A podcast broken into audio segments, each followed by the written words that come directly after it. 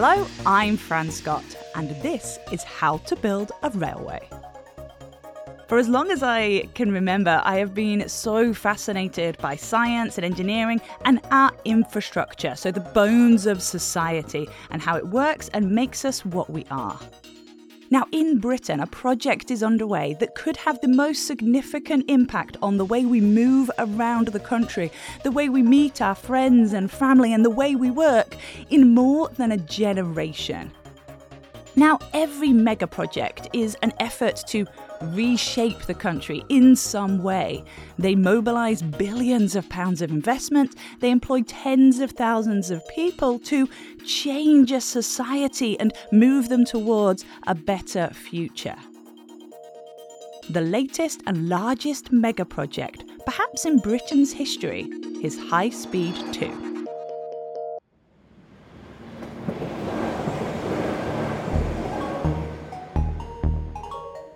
HS2 is the first new railway north of London in over a hundred years. Its first phase will run out from Euston through the northwest of the capital, then it'll go 134 miles on to Birmingham.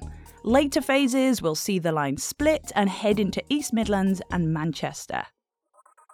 It is almost impossible not to have heard of this project. You'll have heard about the reduced journey times, the much needed capacity increase to the overloaded rail network, and you will have heard about it being this new low carbon way to travel.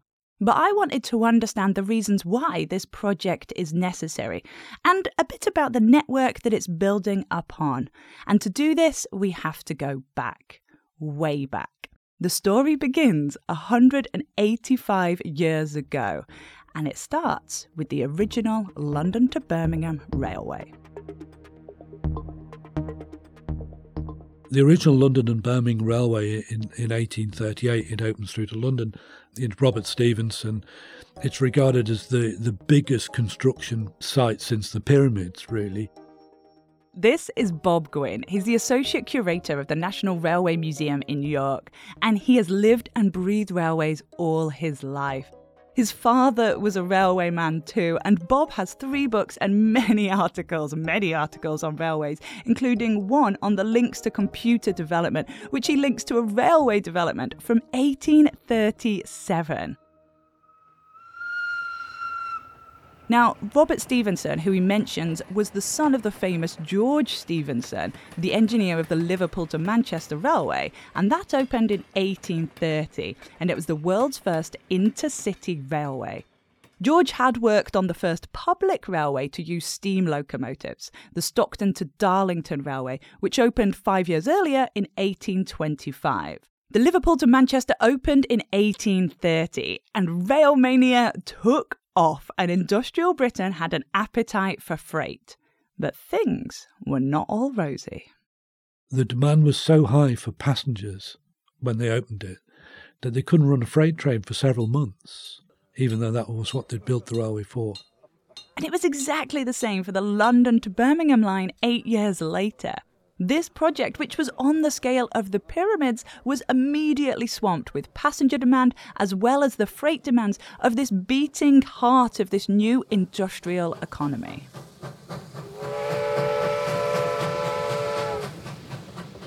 It would have started off with a lot of passenger demand, and then, given that Birmingham was a major manufacturing centre, and London, even at that stage, is a growing metropolis, freight would have been a, a close second. And the lithographs of the period show the uh, the range of traffic. Quite happily show freight trains, passenger trains, you know, cattle trains. The railways changed everything. Before the Stephensons, cattle drovers painstakingly moved their herds from the Scottish Highlands to feed a growing and ravenous capital. That life was over as more railheads were established to quickly transport goods from all over to central hubs. New diets were enabled, but it wasn't all just about food.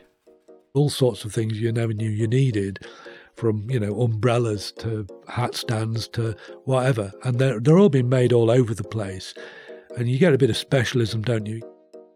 Get the wool from West Yorkshire, develops to massive amount. You get iron. Once we get into steel, steel from various places in the 1850s onwards, and jewellery, Birmingham, Nottingham shoes, you know, and lace.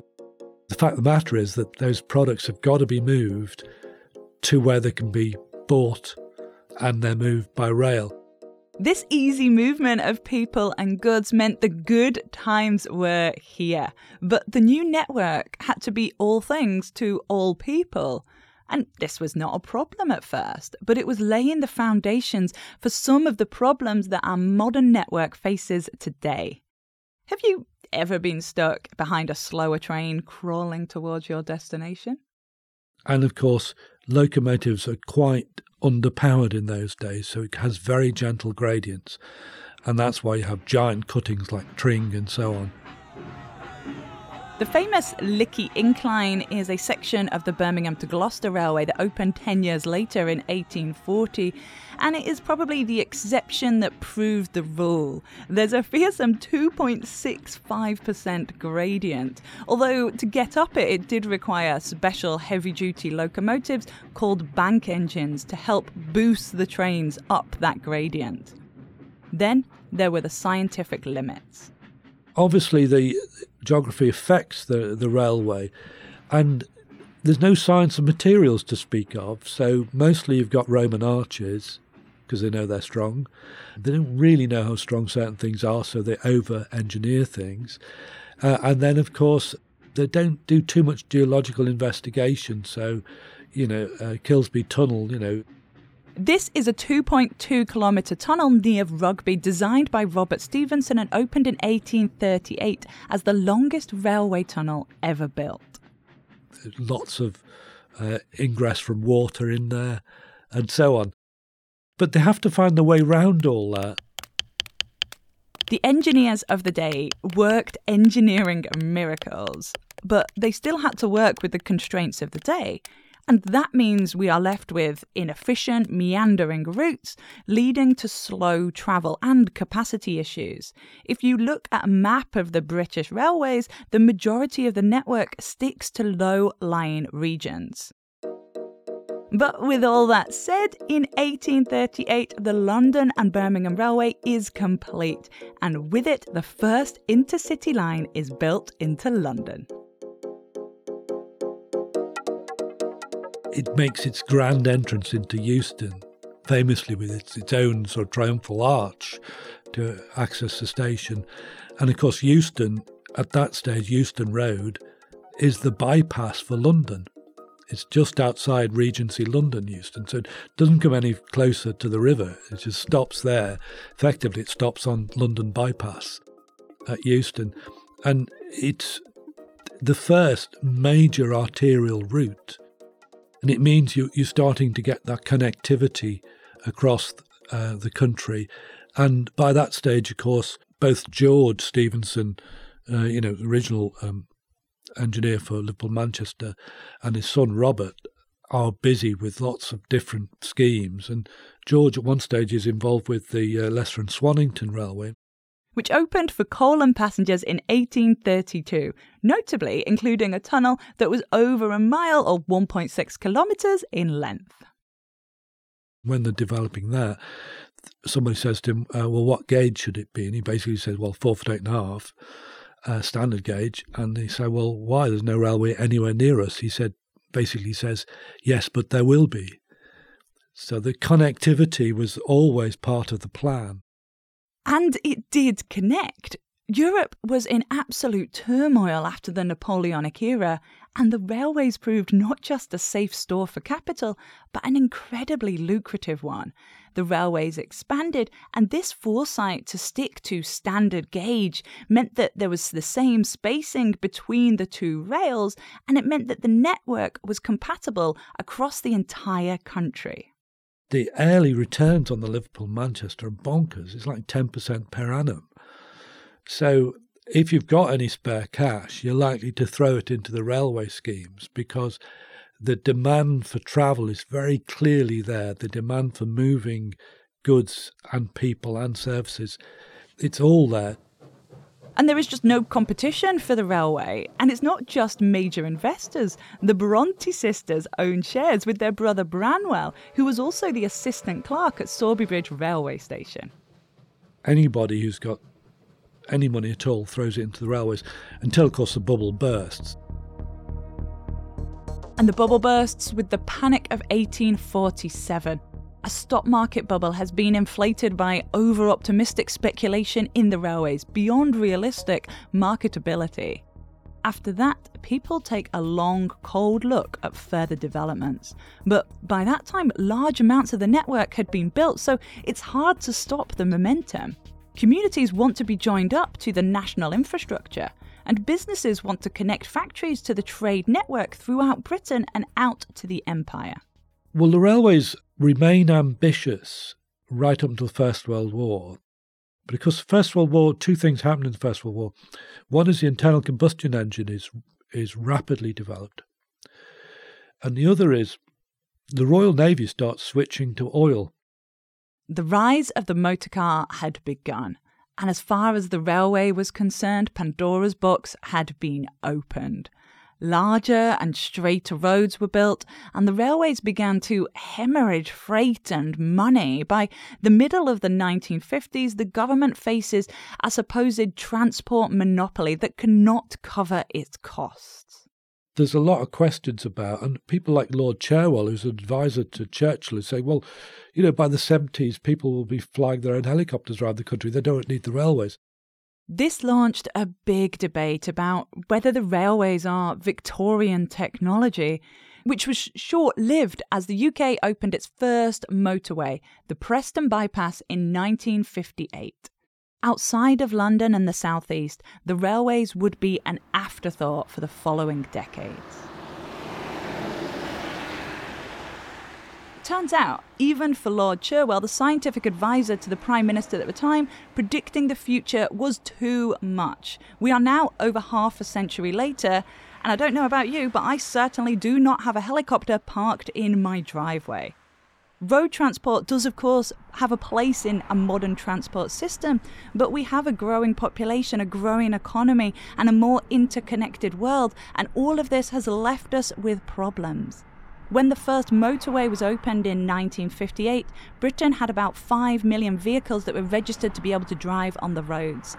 In that same year, atmospheric carbon measurements were taken at the Mauna Loa Observatory in Hawaii for the very first time, and this yielded a result of 318 parts per million.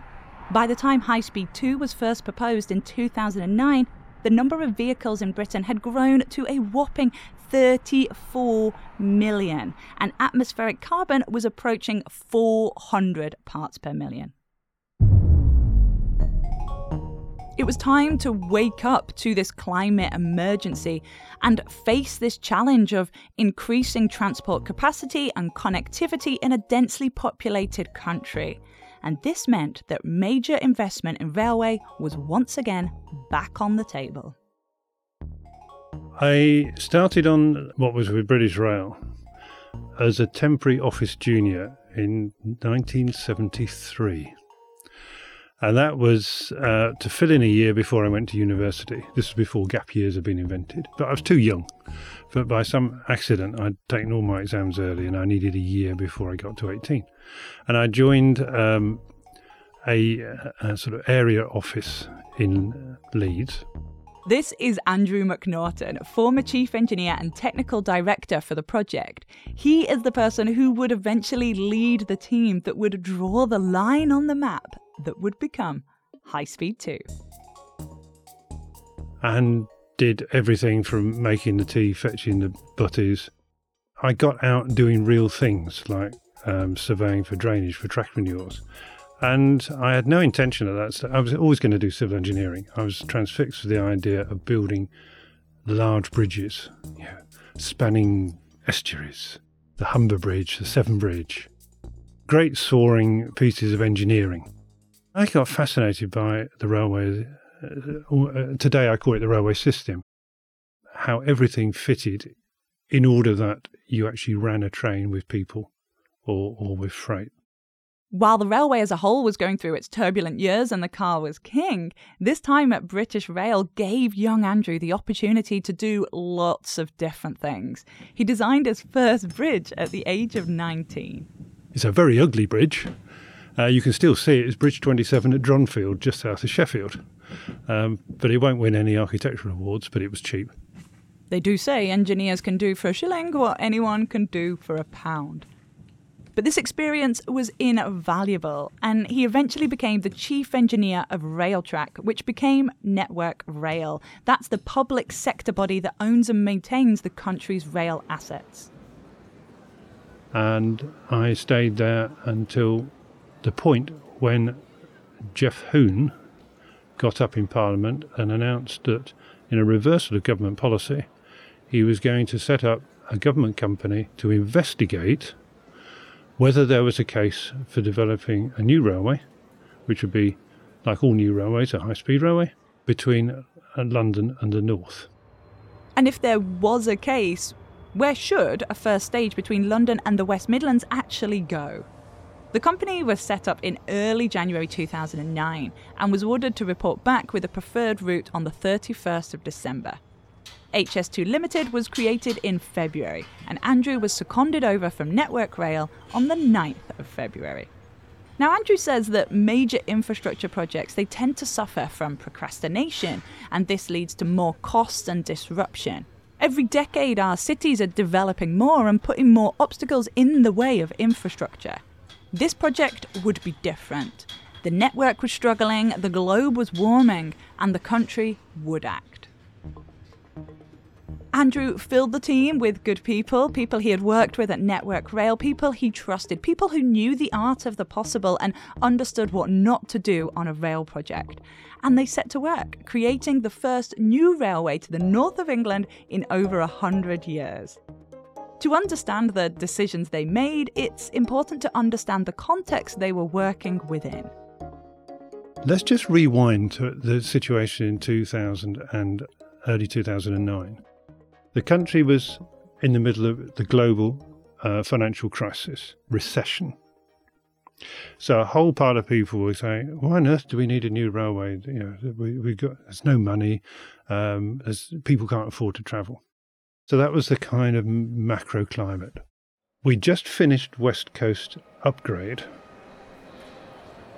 this is the line to Manchester and Glasgow, and the project, which was called the West Coast Mainline Route Modernisation, ran from 1998 to 2009. It attempted to allow faster and more frequent trains without shutting the line completely and without a total replacement. And it had been a thoroughgoing mess. We spent eight years never running a train on a Saturday or a Sunday, two of the busiest days of the week but putting every tens of thousands of people in buses in order to rebuild the West Coast Main Line. It had been estimated at two billion pounds at the time, and it cost nine billion. And that was de-scoped from 13. We all said at the time, including in government, never again will you try and do open heart surgery on a marathon runner mid race because that's what we were doing to the West Coast Main Line, the busiest route in the country for freight, for commuters, for long distance passengers, and we were rebuilding it every week for eight years. It was a nightmare. We spent more money compensating train operators than we did on materials. Never again. Never again. If we're going to do something about the uh, capacity and the future of the railway running north from London, it has to be a new railway. So, a new railway then, with the initial route running from London to the West Midlands. Why London and the West Midlands? Because the capacity of the existing transport systems, not just rail, the railway, the M40, the M1, were maxing out and they were already congested, all of them. The prediction was that by the mid 2020s, these routes would be holding back the economy of the country, and as an immediate priority, a railway to the north had to address the looming capacity issues of London and the Midlands. HS2's business case was about capacity improvements first and foremost. There are other really important benefits, such as decarbonisation, but as a transport link, it is a capacity bump. Now, in subsequent years, economic analyses have become more sophisticated and more likely to emphasize these broader benefits in the business case. And acknowledged or not, they are there. There are the three C's of HS2, and they are capacity, connectivity, and carbon. And only then is there speed. If you're building a new railway, you may as well build it to go fast and do something different to what's already there. Because it doesn't actually cost much more to build a fast railway than a slow railway. you know, a bit, but not massively so. And in building a fast railway, you bring people closer together. And the third objective was reliability and the growing issue of climate resilience. Reliable in terms of people literally relying on it, punctuality, if it was going to be more attractive than any other means of transport. And to build a railway designed to meet the challenges of the future climate change, climate adaptation. So it didn't stop when it got hot, got cold, got wet, got leafy, got whatever. So its engineering standards had to make it fit for the next 100 plus years. So we're not designing for the past, we're designing for the future. And designing fresh for the future turned out to be pretty intimidating. This is the only time in my life I've ever had this privilege, but it's actually a bit scary. We started with the proverbial blank sheet of paper. There was London, bottom right hand corner, and there was Glasgow and Edinburgh the top left. Remember, this is not a north south railway. I love saying to people, just remember Glasgow, in terms of latitude, is, is five to eight miles west of Swansea. Edinburgh is west of Bristol. This is going northwest. If you draw a straight line to Glasgow from London, it goes through Manchester. And Birmingham's just off to one side. All other things being equal, a straight line gives the cheapest and most efficient option for any route. And with a string of major cities effectively on that straight line, Andrew and his team's job was not to demonstrate that they could create the best route. If you're going to defend it in Parliament, and you're going to take people's property and you're going to affect the environment, you've got to demonstrate not necessarily it's the best route, but it's the least worst route. Everybody wrote in. It's amazing number of middle aged men in this country who spend their evening drawing lines on maps. We captured every idea that had gone on from previous studies, uh, from Network Rail Zone strategic planning, but actually from members of the public. The studies yielded 104 different variations of routes. Now, this isn't 104 completely different routes, but we're talking about variations. We split the problem down into basically five sections. First section where do we go in London? The remit said that they had to connect the Thames Valley and Heathrow to Crossrail, which is now the Elizabeth line. And if the country was to invest this capital, the rail had to serve as many people as possible. This would be no vanity project. The second was how do you get through the Chilterns? Because you can't go around the west of the Chilterns because it's coterminous with the Cotswolds. Two areas of outstanding natural beauty. Putting massive Victorian cuttings through protected landscape was unthinkable, while going round it was an excessive detour.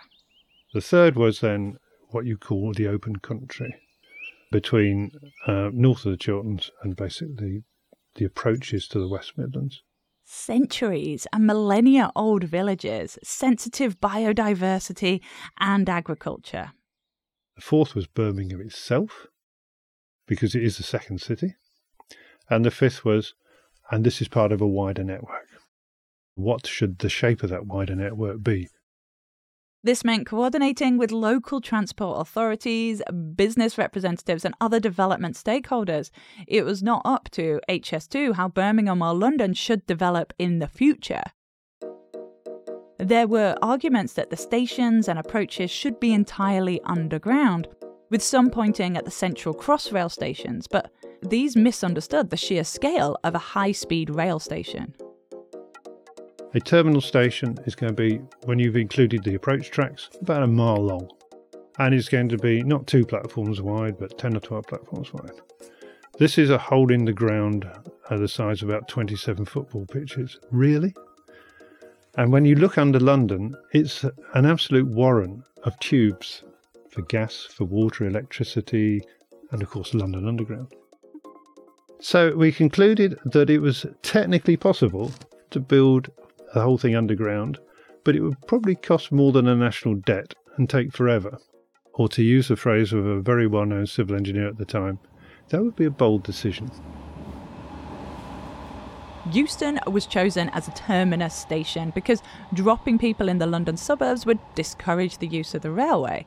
The route then runs underground to Old Oak Common, out through Willesden, following the easy geography that led earlier generations of engineers to site the Grand Union Canal there. The route wound up the country, curving continuously to avoid impacting the local people and environment. In fact, there would be very few bits of straight line. Every metre was agonised over. There were two or three places where you could move the route further away from somewhere. But you know what? You moved it closer to somewhere else. It was decided that the minimum curve radius, so basically how tight the corners would be, would be set to 7.2 kilometres for unrestricted high speed running and a little bit less for slower approaches into London. Now, the team could have tightened this further, but it made little difference to the impacts of the track. Plus, a more generous, gentle curve reduces the wear on the track and the operational maintenance requirements. You don't want to run a system at its engineering limits if you want to build it to last. There were also special areas of the route that were selected for extra environmental protection, and these were tunnelled. And there are 100 kilometres of tunnel that are planned on the route so far, including the route beyond Birmingham and up to Crewe.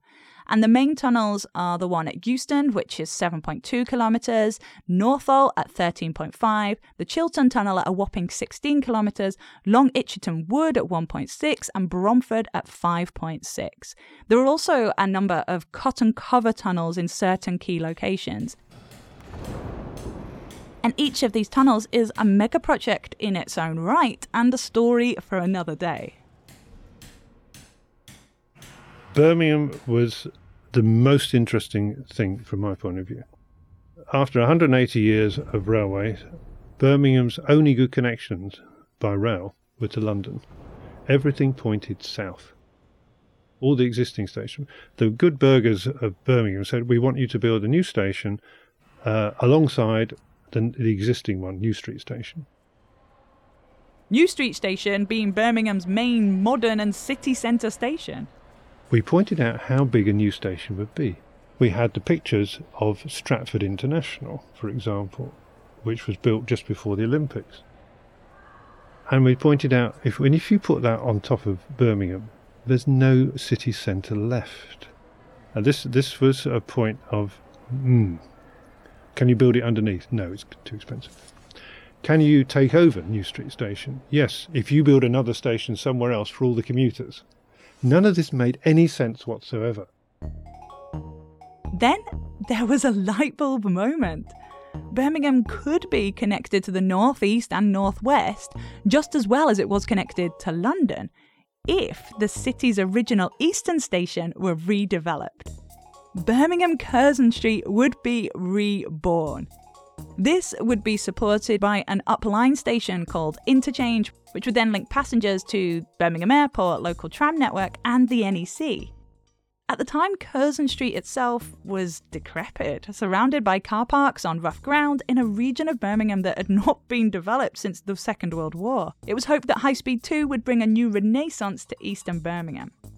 Andrew and his team set out to design the first stage of the new rail network and to report back to government by the end of the year. And that's what we achieved at five o'clock on December the 31st and press send. And the delivery of the largest infrastructure project in Europe began. If only it were that simple. Andrew spent the next year in and out of offices justifying every metre of the route to first one and then another Secretary of State. Nevertheless, the momentum had begun and things did begin to change. Hi, I'm Andy Street, Mayor of the West Midlands. Andy thinks strategically about Birmingham's position in the UK, and with HS2, here is a new map, one that is very favourable towards Birmingham. We will be incredibly well connected, uh, not just with London, but also with Manchester in the northwest and uh, with Nottingham, and then ultimately on to Leeds and the northeast. So it puts us right at the centre of what I think will be the 100 years new transport system. So that means if you are an inward investor thinking about where you want to locate and you've got a relatively loose business, you are very likely to say, Be at the very centre of the new transport network. And we've seen that in some of the inward investment decisions that have been made. Historically, Britain has suffered one of the largest regional imbalances in the developed world. So it's definitely true that obviously Britain has had one of the world's most successful cities, London, and no one's going to take anything away from that. But at the same time, all the other major cities have probably underperformed. Now, one element of that has been the investment into transport and infrastructure in other cities. Older cost benefit models have directed spending to where it offers the most return. Perhaps, obviously, that's what you're going to do. It does seem obvious, but it's self reinforcing. Spending adds value, which attracts more spending. Now, when it comes to levelling up, levelling up is charged with political implications, but there has to be a move to invest more in regions outside of London. And some of the greatest relative benefits of HS2 will come beyond Birmingham, where the travel times have not advanced from the Victorian era. And then there's going to be the investment that will come as a result of this new investment. This is not about doing down London. This is about doing up other places, getting a better balance. Now, part of that is uh, making the most of our central location to do trade with. And, you know, it's a lesson of history over thousands of years. If, it, if you're easily connected, you will do more business together. But I think it goes a lot further than that, actually, because it's actually about uh, what businesses, what type of business is going to be based here, what skills are developed here for those businesses. So we see the advent of the financial services sector here, we see advanced manufacturing, we see health tech. So they've got to be part of this. But it, and I think there's well a social dimension to it as well. Birmingham is the youngest major city in the UK when it comes to Birmingham, Andy says that it's the city that looks most like the country's future makeup. He says that hardwiring rail travel into this society could have additional benefits over this coming century. Someone also thinking about how to impact the way we do things in the future is Mark Thurston. He's the CEO of High Speed 2 Limited. One of the steps I had to take to get this job was to meet the Secretary of State, who at the time was Chris Grayling. So we had a big sort of a sort of set piece in his office in Westminster, and he said to me, "How long are you going to do this job for? Because we really need someone who's going to be on the stick with it and be on the first train." And I said to him, "You know, to be given the opportunity to potentially finish my career in this role." And create what would be a new railway for the country. Having started my career sort of working on the underground, and I said to him, there's a sort of symmetry around that's where I started, and then all these years later, you get given the opportunity to lead the organisation that's going to build a new railway. How could you not? How could you not? You know? Mark joined the organisation in 2017 a few weeks after Phase 1 between London and the West Midlands was approved by Parliament and given royal assent. What he had to do was immediately shape it from a studies and preliminary works organisation to one that would actually deliver this mega project. Now, this first meant that he had to set a culture, and the question of values was immediately put to him we have four values as an organization. Organizations have a sort of sense of purpose and a mission, but we have these four values. And I was asked early on, what do you want to do with the values? I said, what do we do with them today? And they said, well, not very much. These things are sort of like posters on the wall, but they don't really come. So we, and I'd come from an organization in CH2M that was employee owned, had a very sort of family type, very connected, sort of pastoral culture for the organization because it was it was owned by the the employees. And I had really, and I often referred to it as the sort of biggest small company I'd ever worked for because you know, 23,000 people around the world, but it really felt connected. You all felt part of this big CH2M family. The organization's core values are respect, leadership, integrity, and safety. And building on these values, Mark wanted to focus on this idea of family, a collaborating organisation. If we can harness all this and somehow sort of bring this to life across the organisation, we could really do something quite special here. And I, I took the view that my job as the CEO was to create an environment where, with the right caliber of people, we create an environment where people can be their best selves and do their best work. And if I can do that, I can do no more.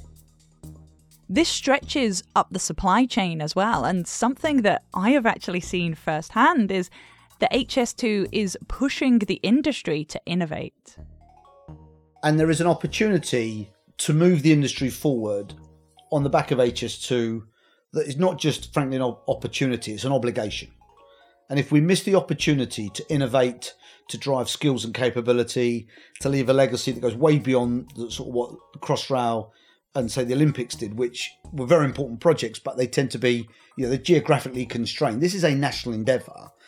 And I made the point to surprise that, you know, stick with me on this because if we embrace the opportunity for the industry and the sector that HS2 presents, then I think we really could change things forever in some areas. Ultimately, this project is about the future of the country. It's an attempt to reshape Britain to better serve its people and to deal with the challenges of the modern world. HS2's place in Britain of the future is an interesting one. I mean, I've been lucky enough to travel on the high speed system in China and Japan and Italy and Spain. And when you see particularly in Japan, the way the Shinkansen system has sort of redefined their economy. And I think that's the bit that's sort of, in my mind, always been sort of unwavering in that as much as we get buffeted and there's you know we will always divide opinion until it's open. Crossrail divided opinion even particularly in the last few years with all the troubles it's had. But look at the way people now are embracing the elizabeth line as a game changer for travelling across the city but also the way it's putting capacity in the existing tube systems so you're seeing less crowded central line trains or district line or whatever it might be. HS2 will sort of redefine the economic and the transport geography of this country Andy Street says that the critical aspect from the national perspective is simply getting planes out of the skies and cars off the roads. So just take a simple thing like London to Manchester flying. I mean, you just stand back, it's nonsense in a small country. We should be we should be travelling by train, but there needs to be a reliable, clean service. Enter HS2. So there is really an environmental case when you look at the long term uh, debate here. I know there's disruption in the short term. I know people are worried about trees being cut down, but hopefully they will be replaced many times over. But you've got to see this as a commitment overall to our net zero ambitions. For Andrew McNaughton, easy travel is a fundamental measure of society's development. Imagine if we'd never built the M1. We would be stuck in the 18th century. We built the M1, we got into the 20th century. We're not going to build new motorways in the 21st century. We need to compete in the world. This is about developing the future. This is about a future where the natural way of connecting cities is by this environmentally sensitive, very low carbon, very efficient transport system. Travel is essential. Without travel, there is no economy, there is no social. We're basically back in the dark ages. Against this, we are building HS2, the first major new railway investment north of London in a century.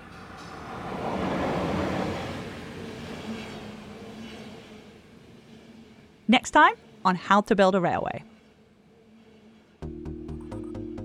We can't build the railway until all the environmental works are undertaken. We had over a thousand archaeologists working. A single site can have, you know, 10,000 individual context records created. It might be the biggest archaeological project ever. Once you've started doing these kind of projects, it's very hard to go back into doing little bitty things. You really want to be a part of something huge. I actually got a text message with a picture. An hour later, I got another phone call saying, You really will not believe it this time.